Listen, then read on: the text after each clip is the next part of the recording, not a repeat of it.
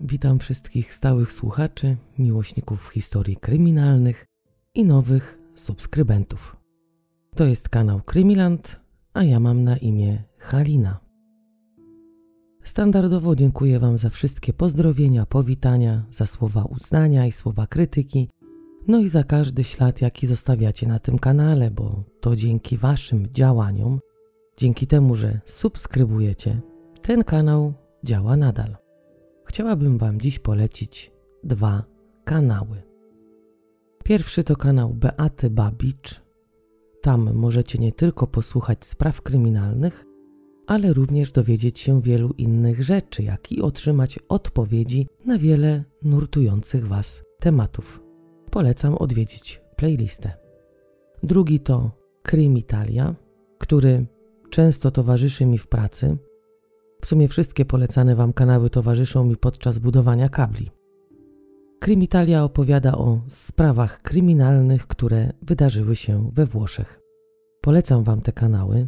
Myślę, że każdy znajdzie w nich coś dla siebie.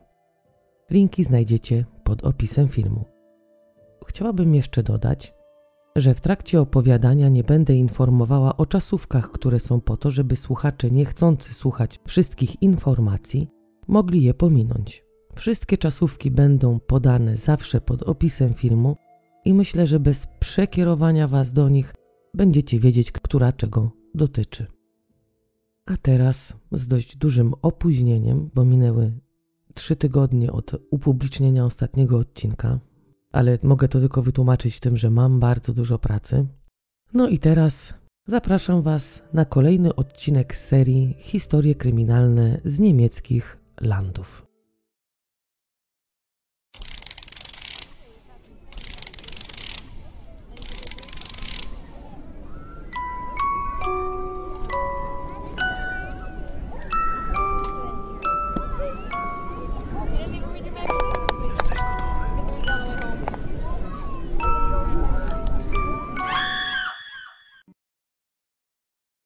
Zabieram Was do Bonn, miasta, które ma ponad 330 tysięcy mieszkańców. Ta duża miejscowość była od 1949 do 1990 prowizoryczną stolicą RFN.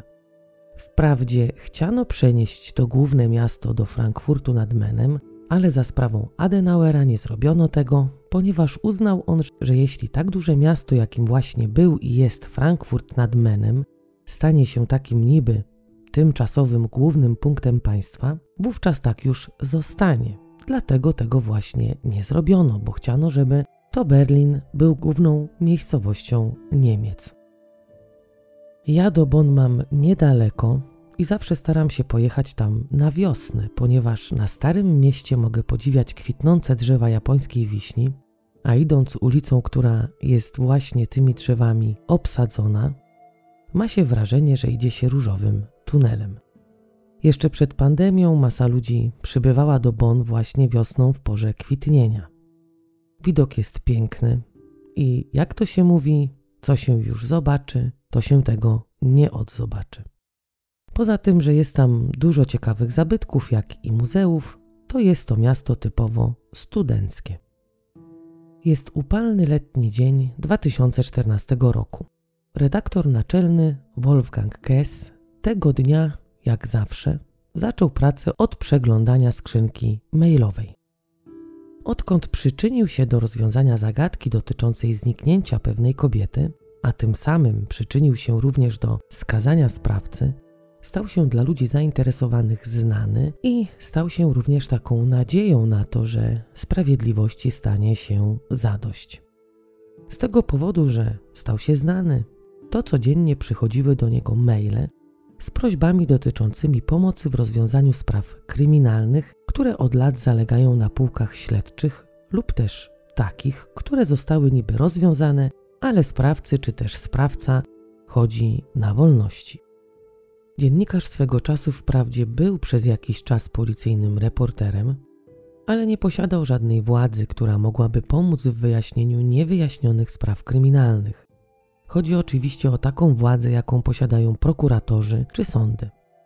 Nigdy jednak nie pozostawił żadnego listu przesłanego mu drogą elektroniczną bez odpowiedzi i jakiejkolwiek pomocy. Dzięki temu, że miał jakieś tam kontakty, czy też swoich informatorów, mógł zawsze jakoś wspomóc rodziny osób, które stały się ofiarami przestępstwa.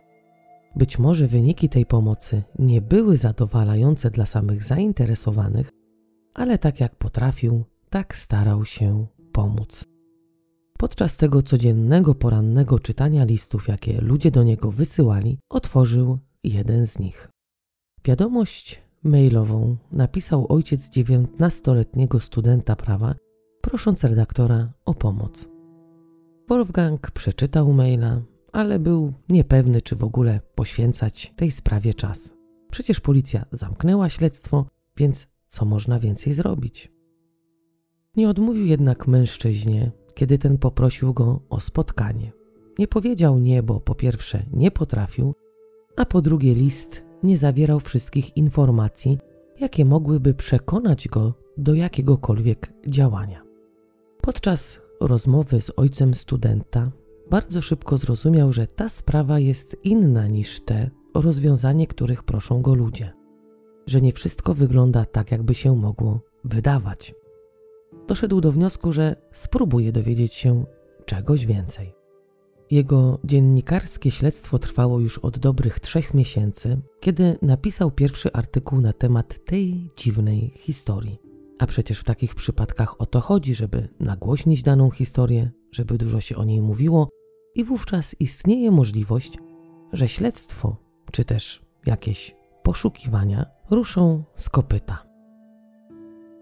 Jest 8 listopad 2013 roku. Jens Henrik Black ma 19 lat i jest już na trzecim roku studiów prawniczych. Ludzie, którzy go znają, opisują go jako przyjaznego, pomocnego, otwartego, z dość wysokimi umiejętnościami społecznymi. Opisują go jako kogoś, kto posiada również bardzo silne i ogromne poczucie sprawiedliwości. No i opisujący określają go jako człowieka mającego rajnische Fronatur. Ogólnie to określenie używane w stosunku do ludzi oznacza kogoś, kto jest przyjazny, pozytywnie nastawiony do życia i z grzeczności nie odmawia. Jens ma konkretnie określone plany na przyszłość. Z powodu jego podejścia do nauki otrzymał stypendium, które pozwalało mu studiować na Sorbonie w Paryżu. Był już do tego wyjazdu przygotowany, chociaż miał jeszcze dużo czasu. Student mieszka z rodzicami w jednej z dzielnic Bonn, która nazywa się Bad Godesberg. Ta część miasta słynie z dość dużej ilości szkół średnich, wśród których są również Międzynarodowa Szkoła, Średnia Szkoła Irańska oraz Japońska. Ojciec bohatera tego odcinka jest urzędnikiem federalnym pracującym w ministerstwie w Bonn. Z tego co mi wiadomo, to matka również zajmowała jakieś stanowisko w tym samym ministerstwie. Także są to ludzie wysoko postawieni, którzy mogłoby się wydawać mogą więcej niż taki naczelny redaktor bońskiej gazety. Jednak ta historia pokaże, że niestety pomimo stanowiska, znajomości i większych możliwości nie mieli wpływu na toczące się sprawy. 8 listopad to piątek, a chłopak tego dnia wybiera się na imprezę urodzinową swego przyjaciela, z którym razem kończył gimnazjum. O godzinie 20 rodzice podrzucają go pod dom solenizanta i odjeżdżają. Około godziny drugiej w nocy w domu państwa Black rozlega dźwięk telefonu. Alma zaspana zerka na telefon komórkowy i widzi na wyświetlaczu imię jej syna. Szybko odbiera i pyta: Jens? Po drugiej stronie słyszy głos obcego mężczyzny i dwóch kobiet. W tle słychać bardzo głośną muzykę i ogólnie jest hałas. Między tymi głosami, głośną muzyką, słyszy swego syna, który coś mówi, ale jego słowa są jakieś dziwnie zduszone, jakby ktoś zakrył telefon watą. Nie rozumie ani słowa. Alma krzyczy do słuchawki. Jens! Co się dzieje? Jens! Dziewiętnastolatek cały czas coś mówi, rozmawia, ale nie z nią. Wygląda na to, że nie słyszy głosu swej matki. Kobieta próbuje się wsłuchać w rozmowę. Jakiś mężczyzna i dwie kobiety mówią głośniej, ale ona pomimo usilnych starań nie może zrozumieć, o czym ci ludzie rozmawiają. Nagle połączenie zostaje przerwane. Matka studenta odwraca się i zerka w kierunku swego męża, jednak ten śpi głęboko. Nie wybudził go jej podniesiony głos. Alma nie bardzo wie, co zrobić. Myśli, że może to była pomyłka, może Jens niechcący nacisnął na klawiaturę i połączył się z nią. Tysiąc myśli przeleciało jej przez głowę.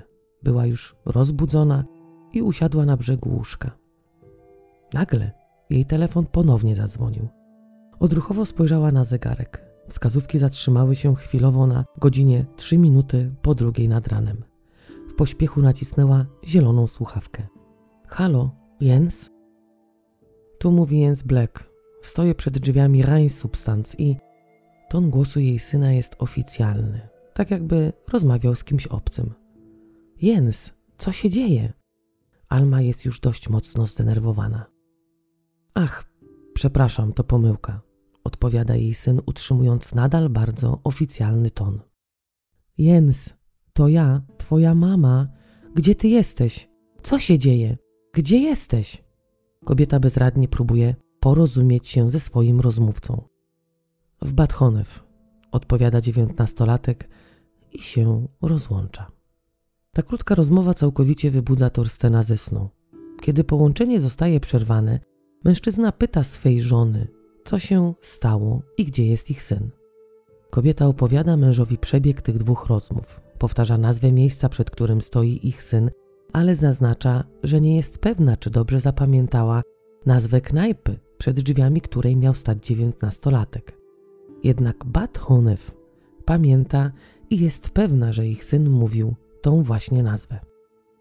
Rodzice kilkakrotnie próbują skontaktować się z synem, jednak bezskutecznie. Jego telefon albo jest poza zasięgiem, albo został wyłączony. Ojciec po tych nieudanych próbach skontaktowania się z dzieckiem pisze do niego krótką wiadomość, w której prosi o jak najszybsze skontaktowanie się z nimi. Matka jest całkowicie, może nie tyle co roztrzęsiona, ale dość mocno zaniepokojona. Torsten próbuje ją uspokoić. Na jej słowa, że może coś złego się stało, odpowiada, że gdyby coś się stało, to dzwoniłaby do nich policja albo ktoś ze szpitala. Tłumaczy żonie, że przecież ich syn nie robi głupich rzeczy, że jeśli tam pójdą, to mogą narazić go na wstyd przed kumplami, bo przecież to już dorosły człowiek, który niedługo będzie zupełnie poza domem, bo wyjedzie do Paryża na studia.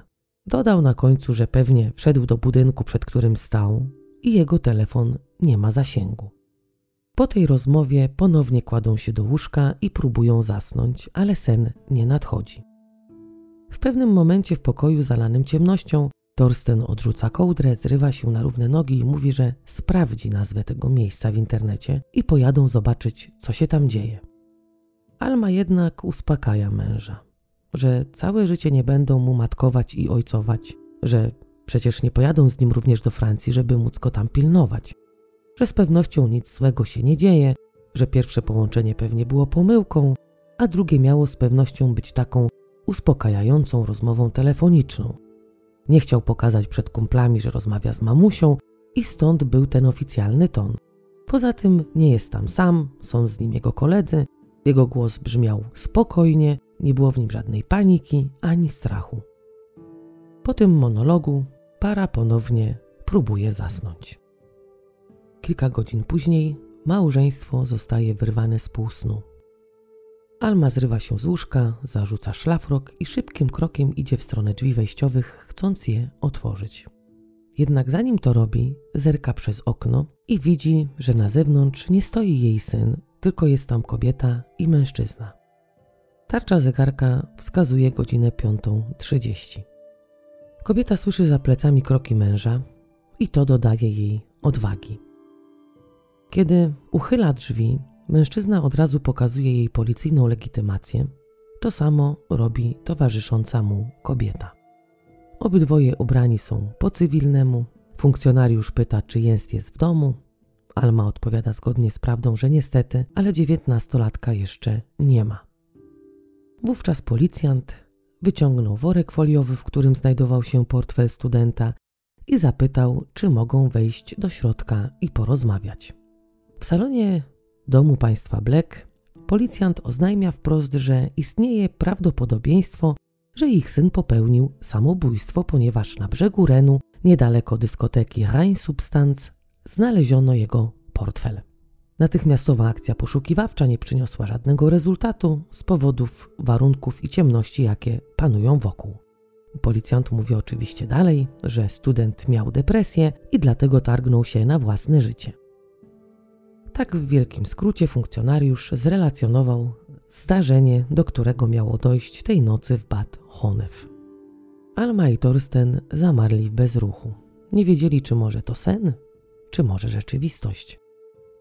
Jasno stwierdzili, że to niemożliwe, ponieważ zachowanie Jensa nigdy nie wskazywało na to, żeby chciał się targnąć na swoje życie. Jeden przez drugiego zaczęli tłumaczyć funkcjonariuszom, że ich syn miał plany. Nie miał jakichś spadków nastrojów, nie ogarniał go żaden smutek, wszystko było w porządku. Ojciec zapytał w końcu, gdzie jest jego dziecko. Odpowiedziano mu, że tak naprawdę to nie wiadomo, gdzie jest ich syn. Z pewnością w rzece i z pewnością utonął. Jednak ciała nie ma, ale za to jest portfel. Podczas tej rozmowy ponownie dzwoni dzwonek do drzwi. Jest godzina 5.55.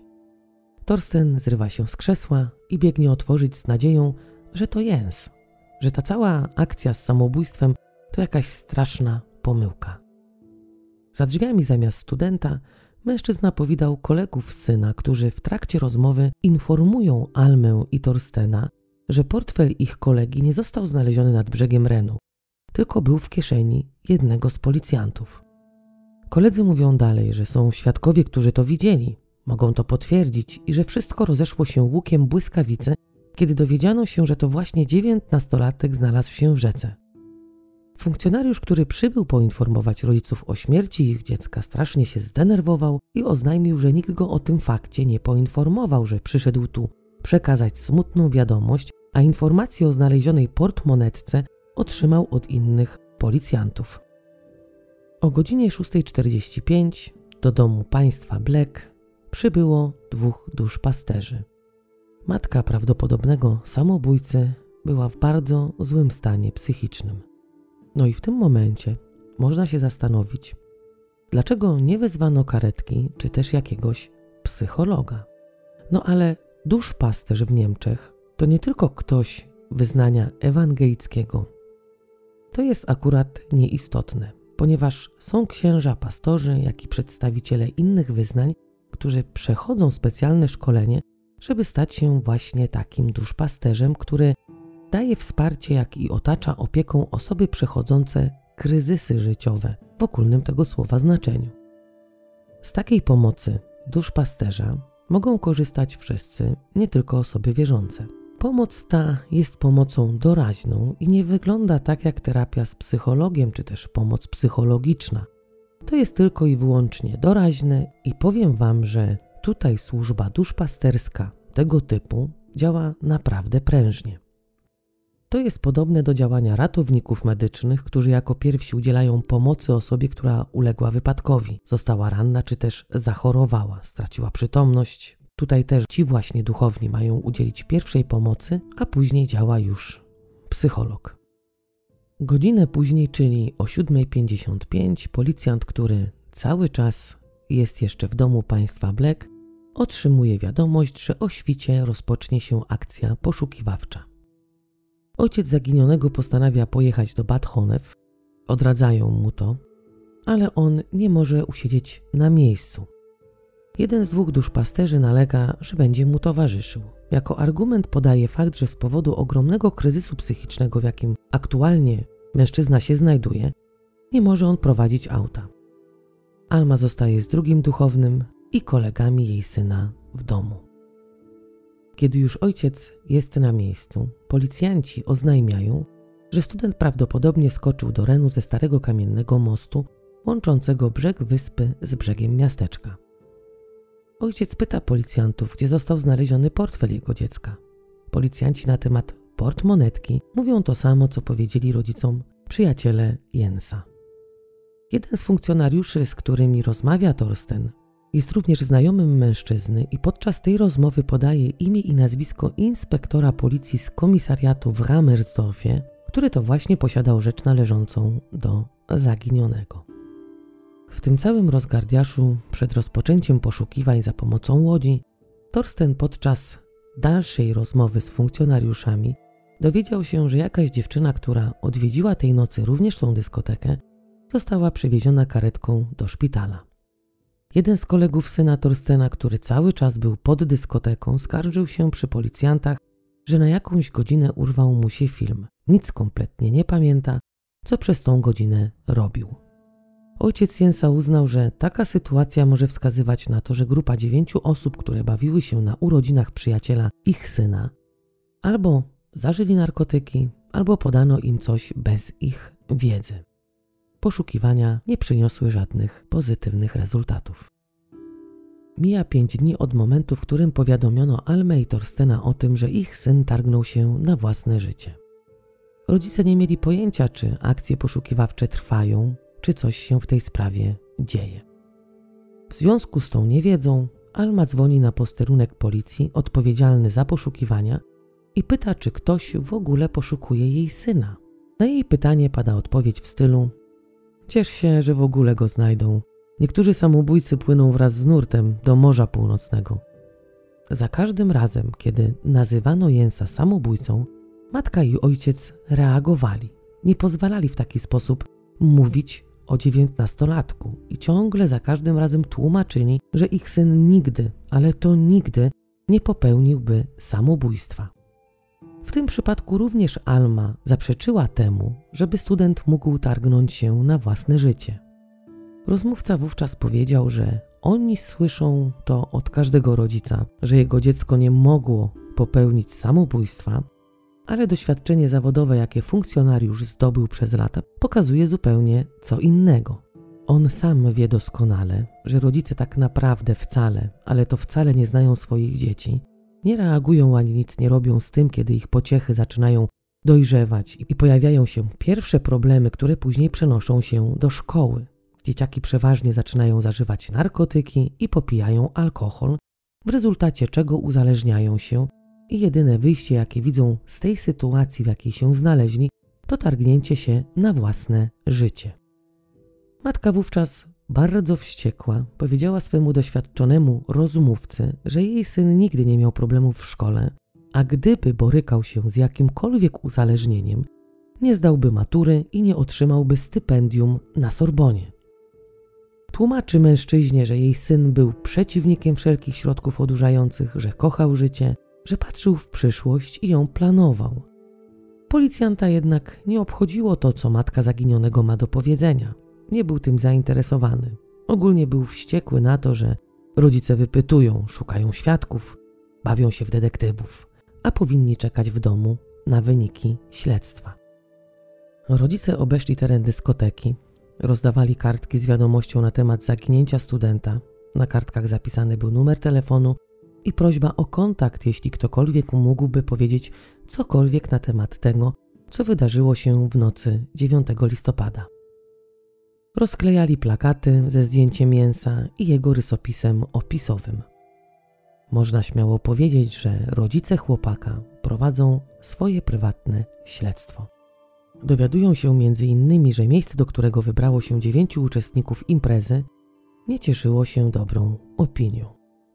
Na początku 2003 roku basen kryty w Bad Honew został zamknięty. Prawdę mówiąc, nic się w nim nie działo i przynosił same straty.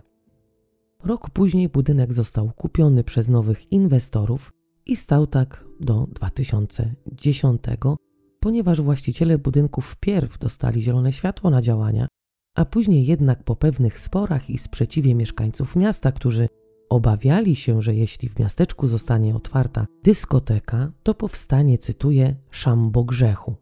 Ale byli też tacy, którzy chcieli zrobić coś fajnego dla młodych mieszkańców Bad Honew. No i w końcu, wiosną 2010 roku, po remontach, otwarto Rhein Substance. Tak jak w każdej obleganej dyskotece, a ta w przewidywaniach przedsiębiorców miała być oblegana, tutaj również kręciło się wielu ochroniarzy. Ochrona w opinii wielu, cytuję, to typowe witaminki. Tacy chłopacy, którzy niechcący wpadli do garnka z spaker zupą. Na siłowni między treningami popijają W-basta, a ich napompowane sterydami bicepsy, tricepsy i inne epsy, tak jak ogolone na zero głowy, mają odstraszać potencjalnych chuliganów i rozrabiaków. Żaden słabeusz nie chciałby mieć z nimi do czynienia, no chyba, że byłby to jakiś kamikazy, który po wypiciu kilku wściekłych psów uznałby, że jest strongmanem i rozniesie wszystkich ochroniarzy w drobny mak. Koniec cytatu.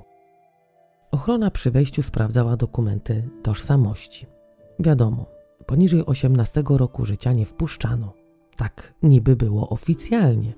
Ale chodziły takie pogłoski, że w środku bawili się również tacy, co nie mieli tej magicznej osiemnastki.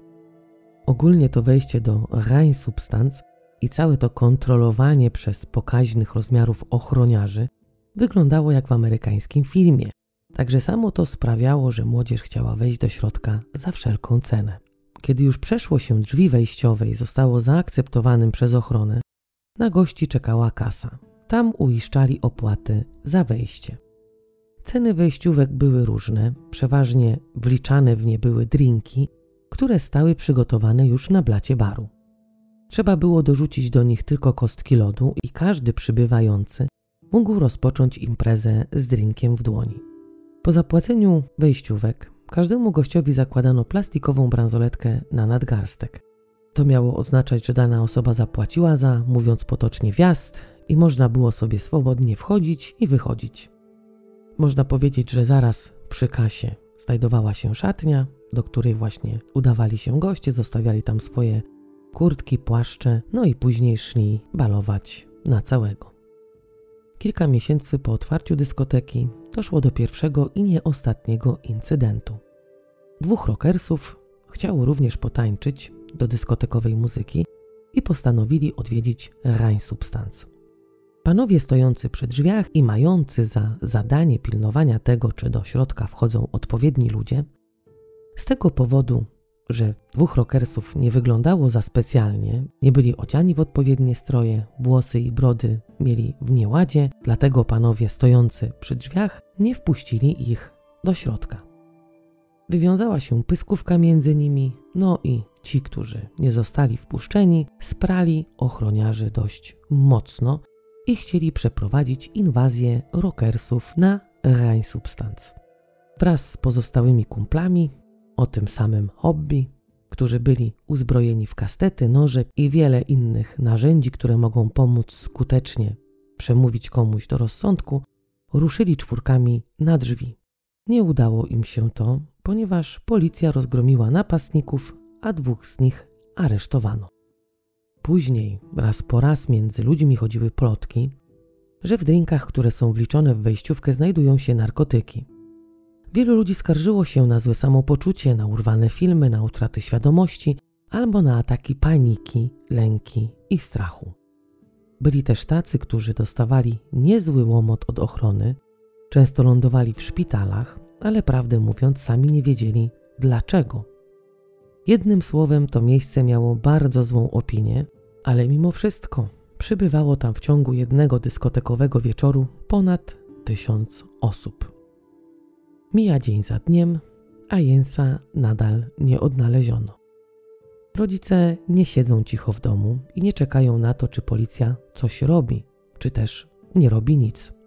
Jadą na posterunek policji w Ramersdorfie i pytają tam o funkcjonariusza, któremu dziewiętnastolatek oddał tej feralnej nocy portfel. Koledzy policjanci wezwali pana komisarza, rodzice na niego czekali, ale okazało się, że mężczyzna uciekł i odmówił rozmowy na temat tego, w jakich okolicznościach Jens przekazał mu portmonetkę. Cała ta historia wygląda tak jak wiele innych. Młody człowiek poszedł na imprezę urodzinową, tam wraz z kolegami być może wypił za dużo, być może nawet zażyli jakieś środki odurzające, żeby zwiększyć doznania podczas imprezowania. Później pojechali na dyskotekę do Bad Honew. Następnie, pod wpływem alkoholu, chłopak wykonał najpierw o pomyłkowo połączenie do matki, później zadzwonił raz jeszcze, żeby ta się uspokoiła. Oficjalnym tonem, nie zdradzając nikomu wokół, powiedział, kim jest i gdzie jest, następnie się rozłączył. Można rzec, odbiło mu i wpadł podczas tego szaleństwa imprezowego do rzeki. No i zanim nadszedł ratunek, było już za późno. Rodzice, myśląc, że znają swoje dziecko, w takich chwilach nie mogą przyjąć do siebie tego, że ich syn mógł targnąć się na własne życie. Można powiedzieć również, że dzieciaki często ukrywają skrzętnie przed rodzicami to, jak potrafią się zachowywać na imprezach i ile potrafią wypić. Wówczas w takich przypadkach rodzice zaprzeczają temu, że ich pociecha mogła zrobić cokolwiek głupiego. Czyli mówiąc tak jak inni, typowy standard. Ale jeśli przyjrzymy się temu bliżej i zrekonstruujemy noc, podczas której doszło do tego, że zaginął młody człowiek, każdemu z nas zacznie coś w tym wszystkim nie pasować.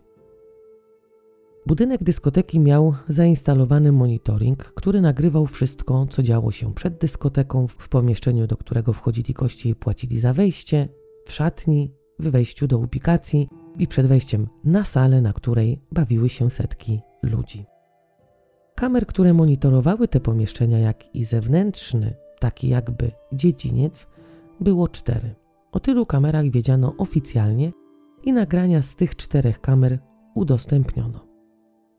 Kiedy dowiedziano się, że kamer ogólnie było 12 i wiele z nich monitorowały środek budynku, czyli tak zwaną galerię, i kiedy poproszono o te nagrania, minął już jakiś czas, więc osoba odpowiedzialna za całą tą dyskotekę powiedziała, że te pliki nie były im potrzebne, więc je usunęli. Także rodzice musieli zadowolić się tylko tym, co nie zostało skasowane, a dzięki tym plikom po rekonstrukcji nocy można uznać, że to nie był jakiś tam zwykły szał podczas spożywania alkoholu, że w którymś momencie jednemu z gości dyskoteki coś zaszkodziło i zachowywał się dziwnie. No ale sami posłuchajcie. Kiedy Jens został podrzucony pod dom kolegi, było, była godzina 20. Urodziny trwały w najlepsze. Koledzy wspominali dawne czasy, ale o 23 ktoś wpadł na pomysł odwiedzenia dyskoteki w Bad Honew. Dziewięć osób o godzinie 23.49 wysiadło z miejskiej kolejki w tym właśnie mieście. Przystanek, na którym wysiadła dziewięcioosobowa grupa, był ostatnim na trasie tej właśnie miejskiej kolejki i znajdował się niedaleko miejsca docelowego, do którego chciano dotrzeć. Po przejściu tych wszystkich wstępnych formalności, o których wspomniałam, weszli do środka. O godzinie 8 minut po pierwszej w nocy kamera znajdująca się w przedsionku prowadzącym do toalet monitoruje wychodzącego Jensa właśnie z toalety. Dwie sekundy później z tego samego pomieszczenia wybiega mężczyzna w koszulce, której wzór jest bardzo charakterystyczny i dzięki któremu na następnych nagraniach można go rozpoznać. Mężczyzna, który parę sekund po wyjściu Jensa z męskiej toalety wybiegł za nim, uderzył dziewiętnastolatka. Może nie tyle, co uderzył, ale tak jakby z całym impetem odepchnął, popchnął, tak że Jens wpadł na ścianę. Dziewiętnastolatek zignorował to i poszedł dalej w kierunku sali, a co za tym idzie, zniknął z pola widzenia kamery. Mężczyzna, który go popchnął, podążył za nim. Twarz agresora w koszulce z charakterystycznym wzorem była wyraźnie zarejestrowana przez kamerę, jednak policja nie potrafiła stwierdzić, czy mężczyzna jest im znany, czy też nie. Całe to można powiedzieć na pierwszy rzut oka zdarzenie nie wyglądające groźnie trwało około pięciu minut. Nie wiadomo konkretnie, co działo się wewnątrz, ponieważ, jak już wspomniałam, nagrania z kamer tam się znajdujących zostały usunięte. Od godziny 1.53 do godziny 3 minuty po drugiej w nocy Jens opuszcza salę. Jest sam, nie ma z nim jego przyjaciół. W przedsionku, w którym znajdowała się garderoba, bierze swój płaszcz i zakłada go. Potem zatrzymuje się na chwilę, żeby porozmawiać z kasjerką, która siedziała przy kasie, znajdującej się zaraz przy szatni. Dziewiętnastolatek jest bardzo wzburzony. Można to wywnioskować po tym, w jaki sposób gestykuluje i po mimice jego twarzy. Kasjerka w pewnym momencie zaczyna krzyczeć na niego i odwraca głowę w drugą stronę. Kobieta wydaje się jakby przytłoczona tą sytuacją, jakby nie wiedziała, jak powinna się tak naprawdę zachować. W pewnym momencie pojawia się kierownik tej całej dyskoteki i zaczyna rozmawiać z Jensem. Chłopak na słowa kierowane w jego kierunku reaguje wyraźnym i ogromnym wzburzeniem. Kierownik następnie mówi coś do kasjerki, która również wzburzona coś odpowiada. Na nagraniu widać, jak wszyscy prowadzą dziką dyskusję. W tym momencie w domu państwa Black dzwoni telefon. Alma odbiera i słyszy gwar, jak i głośniejsze głosy dwóch kobiet i jednego mężczyzny. To były zapewne kasjerka i pani, która obsługiwała szatnię, jak i kierownik dyskoteki. Między tymi głośnymi kobietami i mężczyzną Alma słyszy od czasu do czasu głos syna. Matka nie rozumie ani słowa z tego, co ci ludzie mówią. Nie może powiedzieć, na jaki temat toczyła się dyskusja. W trakcie tej emocjonalnej rozmowy pojawia się dwóch mężczyzn, którzy zapłacili za wejście tylko 4 euro, co oznacza, że nie chcieli wliczonych w cenę drinków. Z drinkami wejściówka kosztowała 15 euro, a bez drinków 4. Mężczyźni bardzo szybko po dokonaniu zapłaty udali się do męskiej toalety i kilka minut później ponownie pojawili się w przedsionku, gdzie nadal student, kierownik i kasjerka wraz z szatniarką prowadzili dyskusję w dość emocjonalny sposób. Mężczyźni powoli udali się do wyjścia, ale przed drzwiami zwalniając kroku, jeden złapał drugiego za ramię i wskazał głową w kierunku, w którym to toczyła się właśnie ta dyskusja. Była już godzina druga w nocy. Po krótkiej obserwacji mężczyźni opuścili budynek dyskoteki. Zastanawiające jest to, że tych dwóch zapłaciło 8 euro za skorzystanie z ubikacji. Już nie będę się tutaj zastanawiała nad tym, że spędzili tam kilka dobrych minut. No może mieli pewne problemy, albo robili coś, o czym nie powinien nikt spoza zainteresowanych wiedzieć, a może wiedział już o tym Jens, bo coś wcześniej zauważył. Ogólnie rozmowa studenta z kierownikiem, kasjerką i szatniarką bardzo ich zainteresowała. No może po prostu byli ciekawi całej akcji, o co w tym wszystkim chodzi. Może ich uwagę zwróciły podniesione głosy, może szukali jakiejś sensacji, albo rozmowa mogła dotyczyć tego właśnie po tym, jak opuścili budynek, kierownik odprowadza Jensa do wyjścia. Mężczyźni idą obok siebie, po drodze student mówi dalej gestykulując przy tym rękoma, ale nie zachowuje się agresywnie. Zarządzający salą zeznaje później, że musiał zabronić studentowi wstępu do dyskoteki, ponieważ ten zachowywał się źle. Nie powiedział, co miało oznaczać to złe zachowanie i jak miało to wyglądać, ale z całej sytuacji wynika, że Jens tak czy siak chciał opuścić dyskotekę, ponieważ zanim pojawił się zaciekawiony całą sytuacją kierownik, był w szatni, by odebrać płaszcz. Czyli zeznanie szefa sali nie zgadzało się z tym, co pokazuje nagranie. Podczas przesłuchania mężczyzny odpowiedzialnego za salę nie zapytano go, jak już wspomniałam, co miało oznaczać to złe zachowanie. Mężczyzna powiedział jedynie, że Jens oświadczył, iż chce pozwać do sądu Rheinsubstanz. Na pytanie, dlaczego student chciał to zrobić, przesłuchiwany odpowiedział, że już nie pamięta, czego to wszystko dotyczyło. Mężczyźni zniknęli z pola widzenia kamery znajdującej się w przedsionku. Kamera zamontowana zaraz nad drzwiami wejściowymi przez jakiś czas jednak nie zarejestrowała na nagraniu ani Jensa, ani towarzyszącego mu mężczyzny. To mogło oznaczać tylko jedno, że panowie zatrzymali się w miejscu, które było poza zasięgiem jednej, jak i drugiej kamery, czyli musieli stać na zewnątrz, tuż przed drzwiami.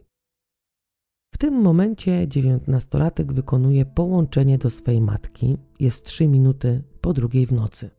Na pytanie rodzicielki, co się dzieje, chłopak odpowiada oficjalnie, tak jakby rozmawiał z kimś zupełnie mu obcym, co mogło również znaczyć, że nie chciał towarzyszącemu mu mężczyźnie tak jakby pokazać, do kogo dzwoni.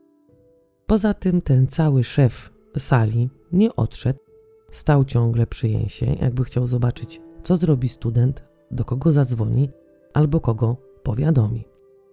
W momencie, kiedy Jens połączył się z matką, kasjerka sięgnęła po swój telefon i w pośpiechu napisała SMS-a. Dla rodziców studenta zastanawiające jest to, co mogło być tak ważne, że kobieta kasująca za wyjściówki kazała czekać gościom, dopóki nie skończy pisać. Kolejka wówczas była dość długa. Po jakimś czasie mężczyzna zarządzający salą jest widoczny na nagraniu kamery znajdującej się w przedsionku. Jens w tym czasie udaje się w kierunku dworca i znika z zasięgu kamery zamontowanej nad drzwiami wejściowymi. O godzinie 8 minut po drugiej w nocy trzy osoby, dwóch młodych mężczyzn i młoda dziewczyna, opuszczają salę, wyraźnie się spiesząc. Przechodząc obok kasierki, utrzymują porozumiewawczy kontakt wzrokowy z kobietą i opuszczają budynek. Młoda dziewczyna, która opuściła dyskotekę z dwoma mężczyznami, nie powinna w ogóle zostać tam do niej wpuszczona, ponieważ nie skończyła 18 lat. Małoletnia bywalczyni dyskoteki miała bardzo jasne, ścięte na bardzo krótko włosy, co też pozwalało na innych nagraniach ją rozpoznać. Jeden z mężczyzn jej towarzyszących miał na sobie koszulkę z charakterystycznym wzorem. Te trzy postacie nie zabrały ze sobą żadnych kurtek, co wskazywało na to, że nie zamierzają jeszcze iść do domu. Dziesięć minut po drugiej student puka w boczną szybę taksówki stojącej nieopodal Rheinsubstanz. Mężczyzna siedzący za kierownicą uchyla okno i widzi przerażonego i spanikowanego Jensa. Chłopak prosi kierowcę o pomoc. Hej, czy możesz mi pomóc? Boję się. Ścigają mnie. Chcą mnie zabić. Czy możesz odwieźć mnie do domu? Nie mam przy sobie gotówki, ale mam kartę i kiedy będziemy mijali bankomat, od razu ci zapłacę. Taksówkarz odmawia, ponieważ już nie raz i nie dwa został oszukany. Oznajmił chłopakowi, że odwiezie go, oczywiście, ale ten musi najpierw zapłacić. Później dodał, że jeśli dziewiętnastolatek ma kłopoty, to tam jest policja. Mówiąc to, wskazał na dwóch funkcjonariuszy, którzy kilka metrów dalej przesłuchiwali świadków stłuczki, do której zostali wezwani. Student od razu podbiega do policjantów. Mężczyzna siedzący w taksówce obserwuje, jak chłopak próbuje coś wyjaśnić funkcjonariuszowi, a ten mu odpowiada, że ma się odsunąć, ponieważ policja została wezwana do wypadku i mają tutaj co innego do roboty. Po tych słowach odsuwa ramieniem studenta na bok. Jens wraca do taksówkarzy, błaga ich o pomoc i obiecuje, że zapłaci. Jeden z młodszych starzem, widząc strach w oczach młodego człowieka, chce go odwieźć do domu. Wówczas starszy starzem i bardziej doświadczony kolega mówi, że kurs zostanie wykonany tylko wtedy, kiedy chłopak zapłaci z góry. Dziewiętnastolatek ponownie biegnie do policjantów. Taksówkarzy, którzy już teraz obserwują z zaciekawieniem całą sytuację, widzą jak Jens wyciąga portfel i podaje go funkcjonariuszowi, a ten wkłada go do kieszeni. Następnie prawie rzuca się na przerażonego młodego człowieka i mówi, że ten zadeptuje ślady przestępstwa i ponownie odpycha go na bok. Na pytanie rodziców zadane taksówkarzom dotyczące tego, czy dziewiętnastolatek chwiał się na nogach i bełkotał, wszyscy odpowiedzieli, że wyglądał na trzeźwego. Jedno, co było charakterystyczne, to przerażenie i panika w jego oczach. W tym czasie funkcjonariusze, którzy przybyli na miejsce wypadku, wzywają posiłki. Brzmi jakbym relacjonowała wydarzenia z jakiegoś gangsterskiego filmu, ale dwóch policjantów z powodu zamieszania, jakie powstało, bo wokół taksówkarzy, jak i funkcjonariuszy zebrało się trochę ciekawskich ludzi, wezwali posiłki, żeby móc w spokoju zakończyć swoją pracę. Nagle koło chłopaka pojawiło się dwóch mężczyzn, którzy nie wyglądali na jego kumpli. Podeszli, wzięli go pod pachy i oznajmili, że zaopiekują się nim i że nie będzie już nikomu zakłócał spokoju. Według opisu świadków, jeden z nich ubrany był w koszulkę z charakterystycznym wzorem. Kilka minut później jeden z kierowców widział, jak Jens krwawi z nosa i ucieka w kierunku dworca. W trakcie tej ucieczki nagle zawraca i biegnie z powrotem do dyskoteki. O godzinie 2.43 kamera znajdująca się nad drzwiami wejściowymi rejestruje wbiegającego z impetem do środka studenta. Chłopak przebiega obok kasierki i kieruje się w stronę sali. Tam przechwytuje go dwóch bramkarzy i zarządzający dyskoteką mężczyzna. Łapią go za ramię i kark, następnie próbują wypchnąć z budynku. Student łapie za framugę drzwi i próbuje udaremnić to, co zamierzają zrobić bramkarze. Jeden z kolegów Jensa obserwuje całe zajście. Mówi później, że nigdy nie widział tak pustego spojrzenia, jaki miał dziewiętnastolatek. Kiedy Jens zostaje wyrzucony, kolega, który obserwował całe zdarzenie, biegnie do reszty kumpli i informuje ich o tym, co się wydarzyło. Nikt jednak nie reaguje. Druga 44. Na nagraniu widać, jak Jens ucieka przez podjazd na ulicę, skręca w lewo i biegnie w kierunku starego mostu łączącego wyspę z brzegiem miasteczka. Następnie postać Jensa znika z zasięgu kamery. Kilka minut później ta sama kamera rejestruje dwie niewyraźne postacie biegające tam i z powrotem. Jedna z tych osób ma na sobie koszulkę z charakterystycznym wzorem. Młodzi mężczyźni raz po raz pochylają się nad metalowymi balustradami i spoglądają uważnie w dół. Około 2.49 spokój, jaki panował w okolicach Rheinsubstanz, przerywa przeraźliwy krzyk kobiety stojącej na moście prowadzącym do wyspy. Policjanci, którzy 8 minut temu przybyli wspomóc kolegów spisujących zeznania świadków stłuczki, reagują natychmiast i biegną na most. Podbiegają do trzech młodych osób. Dwóch mężczyzn, jeden z nich był ubrany w koszulkę z charakterystycznym wzorem, i kobiety, która ma charakterystyczną blond fryzurę. Jej towarzysze mówią policji, że trzeba się spieszyć, bo widzieli jak rwący nurt niósł ze sobą mężczyznę, który panicznie machał rękoma i rozpaczliwie wzywał pomocy. Funkcjonariusze jednak nikogo już nie widzą, ponieważ prędkość przepływu dość szybko przeniosła wzywającego pomocy kilkanaście metrów dalej. W listopadzie poziom wody w rzece znacznie wzrasta, a nurt jest bardzo szybki. Rzeka płynie z prędkością od 10 do 12 km na godzinę. Nie przesłuchano dziewczyny, która to właśnie podniosła alarm. Mężczyźni poinformowali funkcjonariuszy, że nie znają tej, która krzyczała i nie mają pojęcia, kim ona jest. Jeden z policjantów, w związku z tym, co usłyszał, idzie pod drzwi dyskoteki i szuka świadka, czyli dziewczyny z charakterystyczną blond fryzurą. Kamera znajdująca się w wejściu do toalet rejestruje, jak blondynka wchodzi do damskiej toalety. Dwie minuty później do, do męskiej toalety wchodzą dwaj mężczyźni, którzy rozmawiali na moście z funkcjonariuszami. Dziewczyna wychodzi z toalety i czeka. Jak się okazuje, czeka na dwóch mężczyzn, którzy zapewniali policjanta, że nie znają tej, która wszczęła alarm.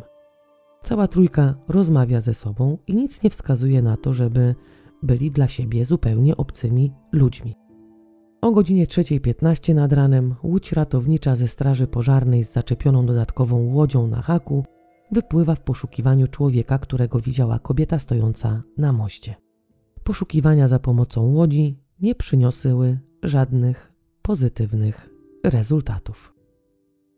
Dziesięć dni po zaginięciu chłopaka wszczęto poszukiwania właśnie tych dwóch mężczyzn. Chodzi o tych, którzy cały czas kręcili się gdzieś wokół Jensa. Jeden z nich miał na sobie koszulkę z charakterystycznym wzorem. Po kilku dniach poinformowano rodziców studenta, że mężczyźni nie mają nic wspólnego ze śmiercią ich syna. Przez cały ten czas śledczy próbowali na wszystkie możliwe sposoby wmówić nie tylko rodzicom, ale również zainteresowanym zaginięciem chłopaka, że Jens Black popełnił samobójstwo z powodu depresji. Matka i ojciec natomiast ciągle i ciągle zaprzeczali, żeby ich dziecko miało jakąkolwiek depresję albo jakieś powody ku temu, żeby targnąć się na swoje życie. Wiadomości o depresji młodego człowieka i o tym, że, że popełnił samobójstwo, czytali i oglądali wszyscy. Ci, którzy go znali na co dzień, nie bardzo rozumieli, dlaczego w taki sposób opisują Jensa. Wszyscy potwierdzali słowa rodziców i nikt nie wierzył w to, że ktoś, kto nie mógł się doczekać wyjazdu do Paryża, ktoś, kto poczynił już wiele kroków związanych z tym wyjazdem, ktoś, kto kochał życie i nigdy żadnym gestem nie dał do zrozumienia, że chce targnąć się na własne życie, nigdy nie miał jakichś stanów depresyjnych albo złego humoru, żadnych, mówiąc potocznie, dołów czy też smuteczków, które mogłyby w jakiś sposób dać do zrozumienia, że dziewiętnastolatek może miał, może mieć depresję. Znane są przypadki, kiedy ludzie popełniają samobójstwa.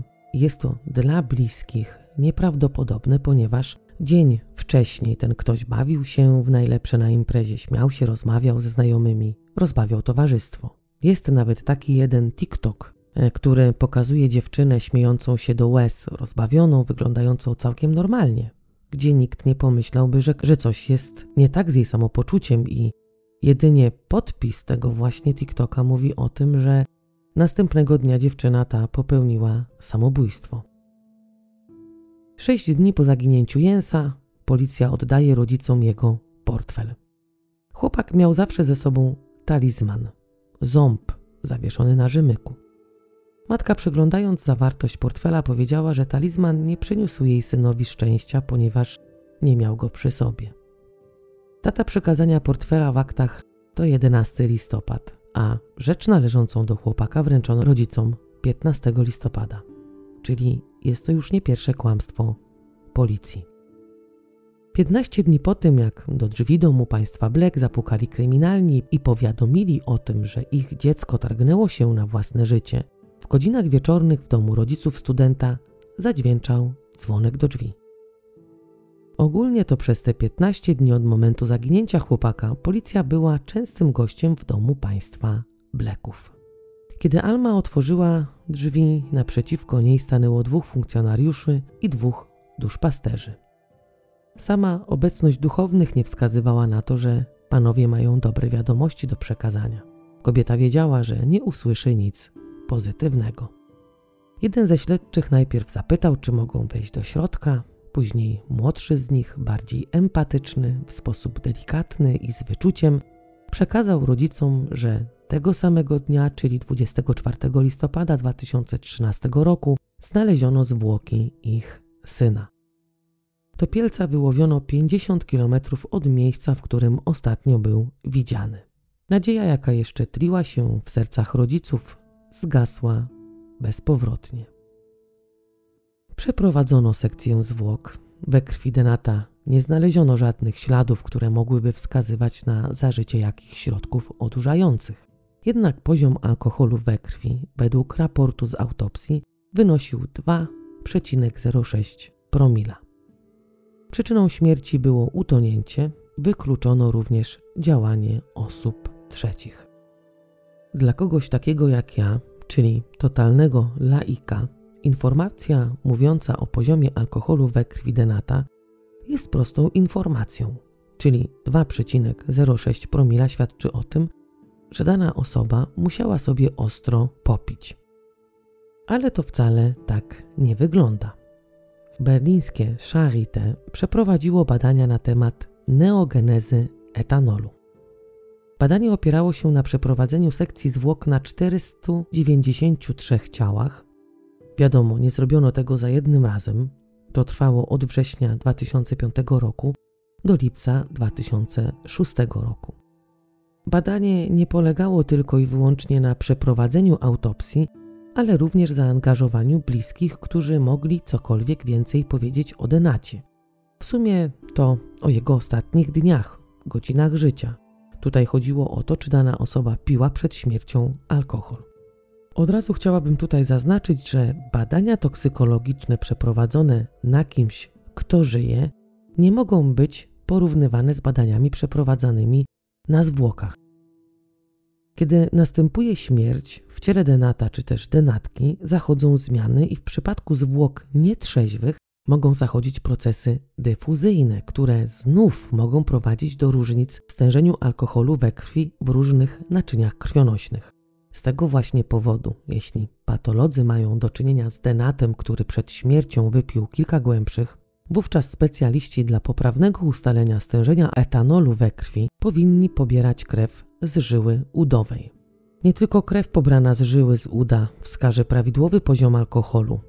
Powinno się również, jeśli to możliwe, pobrać inne próbki, takie jak mocz, ciało szkliste lub płyn rdzeniowo-mózgowy. Jeśli ktoś przed śmiercią spożył jakąś tam ilość alkoholu, to w miarę narastania procesów pośmiertnych jego poziom będzie się zwiększał aż do wyczerpania glukozy znajdującej się we krwi. Ogólnie przyjęło się, że stężenie pośmiertne alkoholu nie powinno wzrosnąć wyżej niż do 1 promila, ale bywa też tak, że wyniki pokazują, iż jest tego więcej niż 1 promil.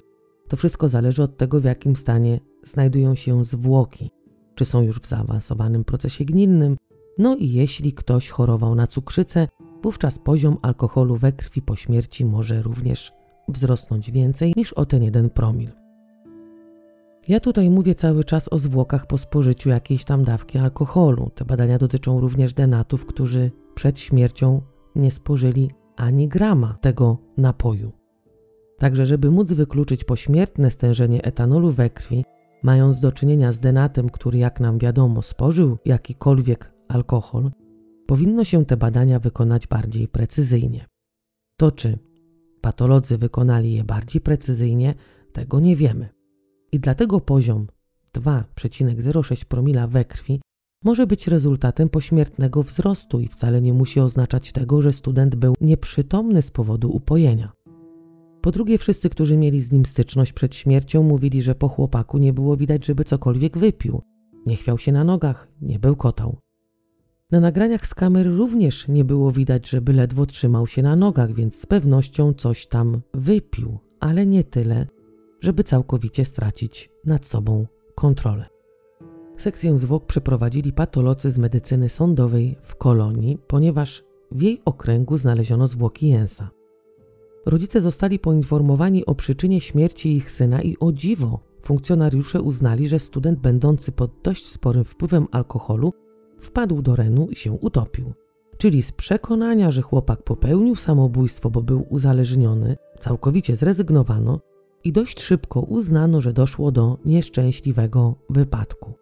Upił się, stracił panowanie nad sobą i wskoczył do rzeki. Alma i Torsten nie uważali tak jak funkcjonariusze. Podejrzewali, że ktoś pomógł ich synowi znaleźć się w tej rzece i kiedy chcieli się dowiedzieć, kto tak naprawdę prowadził, prowadzi śledztwo i czy w ogóle jest prowadzone, okazało się, że tak naprawdę nikt nie prowadził dochodzenia, ponieważ prokuratura w Bonn w lipcu 2014 roku zapewniła Almę i Torstena, że śledztwo w sprawie tego nieszczęśliwego, wypadku powinna prowadzić kolonia. Kiedy zainteresowani zapytali prokuratora w kolonii, ten powiedział, że w żadnym wypadku oni nie mogą zająć się sprawą dotyczącą ich syna, ponieważ nie są za to odpowiedzialni. Oni tylko przeprowadzili sekcję zwłok, bo na ich terenie znaleziono ciało, ale tak naprawdę to nie ich zadanie, że odpowiedzialny za prowadzenie śledztwa jest prokurator z Bonn, bo kolonia nie ma nawet akt, żeby móc cokolwiek zrobić. Wyjaśnienie tej mogłoby się wydawać jasnej kwestii prostej dotyczącej tego, która prokuratura ma prowadzić śledztwo, zajęło organom ścigania 10 miesięcy. Jak już tutaj wspomniałam, to rodzice starali się czegokolwiek dowiedzieć, pukali od drzwi do drzwi, pytali, spisywali ważne informacje. Alma wraz z Torstenem przejrzeli 10 godzin nagrań z kamer znajdujących się w dyskotece. W międzyczasie dowiedzieli się, że cały ten budynek nie był zaopatrzony tylko w cztery kamery znajdujące się na zewnątrz. Kamer było, jak już Wam mówiłam, dużo więcej. Trakcie prowadzenia tego prywatnego śledztwa przez rodziców okazało się, że syn taksówkarza z Bad Honew został zaatakowany przez kilku młodych ludzi zaledwie 14 dni przed śmiercią Jensa. Do ataku miało dojść na, na końcowej stacji kolejowej, czyli na tej samej, na której student wysiadał wraz z ośmioma kolegami. Zaatakowany wówczas zdołał uciec, ale był śledzony do budynku firmy rodziców.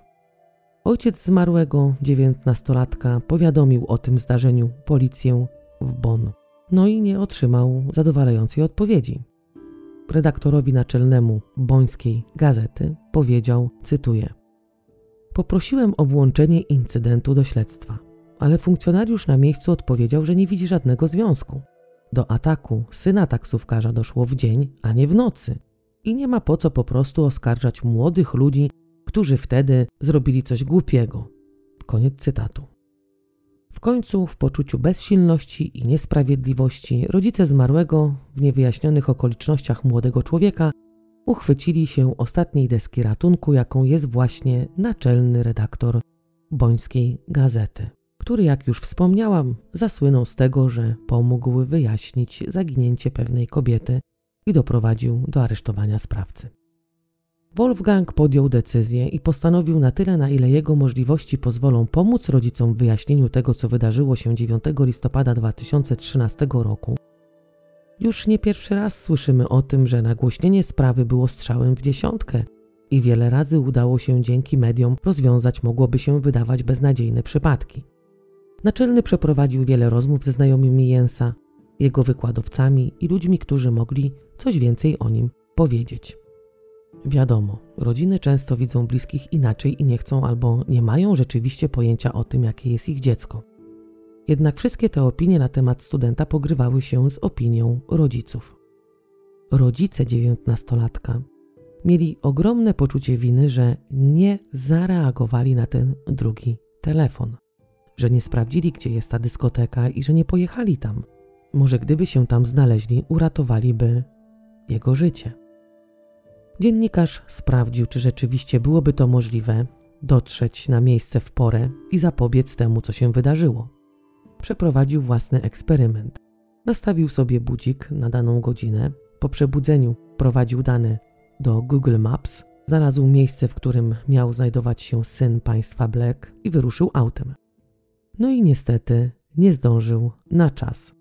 Nie wiem, czy to sprawiło ulgę zrozpaczonym rodzicom, jednak tak czy siak nie zdążyliby na czas. Wolfgang przeprowadził rozmowy również z prokuratorami, policjantami, z ludźmi prowadzącymi dyskotekę, potencjalnymi świadkami. Jak już wspomniałam, zanim umieścił pierwszy artykuł w gazecie, jego śledztwo trwało już od trzech miesięcy. Po publikacjach dziennikarza do redakcji przyszło wiele listów, które zostały wysłane drogą elektroniczną. Nie były to eseje na temat tego, jak wspaniale traktowani byli goście Rheinsubstanz. W listach opisywane były przypadki przemocy, jaką stosowali bramkarze w stosunku do gości. Wielu z nich było świadkami tego, jak bramkarze za pomocą pałek teleskopowych tłukli dyskotekowiczów, a, a ci podczas tego otrzymywania ciosów prosili okolicznych gapiów o pomoc, bo jeśli ktoś im nie pomoże, to zostaną zabici. Pewna kobieta o imieniu Anna opisała swój przypadek, w którym to agresorem była inna bywalczyni dyskoteki. Anna stała oparta o balustradę i obserwowała ludzi tańczących na niższym piętrze. W pewnym momencie podeszła do niej dziewczyna, która oznajmiła, że Anna ma 10 minut na opuszczenie budynku. W przeciwnym razie pożałuje. Kiedy minęło 10 minut, opisująca zdarzenie poczuła nagle dość mocne uderzenie w tył głowy i zignorowała to. Po kilku minutach agresorka podeszła do niej z ochroniarzem, który złapał Annę za ramię i powiedział: Wynoś się stąd. Anna się wyrwała i zapytała, dlaczego przecież nic nie zrobiła. W odpowiedzi otrzymała cios pięścią w twarz. W rezultacie tego uderzenia kobieta upadła na podłogę. Zanim straciła przytomność, widziała, jak jeden z gości staje w jej obronie, co skutkuje tym, że ochroniarz zaczyna go dusić. Dalszą relację zna od przyjaciół, którzy zawiadomili policję. Anna została przewieziona do szpitala, gdzie po przeprowadzeniu badań lekarze wystawili diagnozę stłuczenie czaszki i otarcia twarzy. Policja, która została na miejscu, próbowała zlokalizować pana witaminkę, który to uderzył pięścią w twarz Annę i prawie udusił chłopaka, który stanął w jej obronie. Inny pan z ochrony mówił twardo policji, że ten i ten mężczyzna nie pracuje ani nie pracował przeszłości w tej dyskotece. Był tu oczywiście, ale już dawno temu poszedł do domu, więc coś się komuś musiało pomylić. W momencie tych wyjaśnień agresywny ochroniarz próbował przejść obok policji niezauważony i uciec. Ale jedna z przyjaciółek Anny rozpoznała go i krzyknęła w stronę funkcjonariuszy, wskazując palcem na poszukiwanego przez nich mężczyznę. Jak się okazało, był on już notowany za stręczycielstwo, za pobicia i odsiadywał wyrok. Poszkodowanej nie powiedziano o wynikach śledztwa ani wynikach sprawy sądowej. Sama dowiedziała się, że za umyślne lekkie uszkodzenie ciała nałożono na mężczyznę karę grzywny w wysokości 1200 euro. Praca dziennikarza nie poszła na marne. Kilka miesięcy po tym, jak spotkał się z ojcem studenta i krótko po nagłośnieniu sprawy jesienią 2014 roku, wznowiono śledztwo w sprawie śmierci 19-letniego Jensa Black. Jeden ze świadków zgłosił się na policję i ponownie złożył zeznania, ponieważ te pierwsze były nieprawdziwe. Nie wiem dokładnie, czego one dotyczyły, ale według obserwatorów wyjaśnienie tej sprawy było tylko kwestią czasu. Jednak jesienią 2015 roku zamknięto ponownie śledztwo. Później ponownie je wznowiono i znów zatrzymano w styczniu 2016 roku. W końcu nastąpił przełom w tej sprawie i prokuratura w Kolonii nakazała prokuraturze w Bonn wznowienie prowadzenia dochodzenia w sprawie tajemniczej śmierci studenta.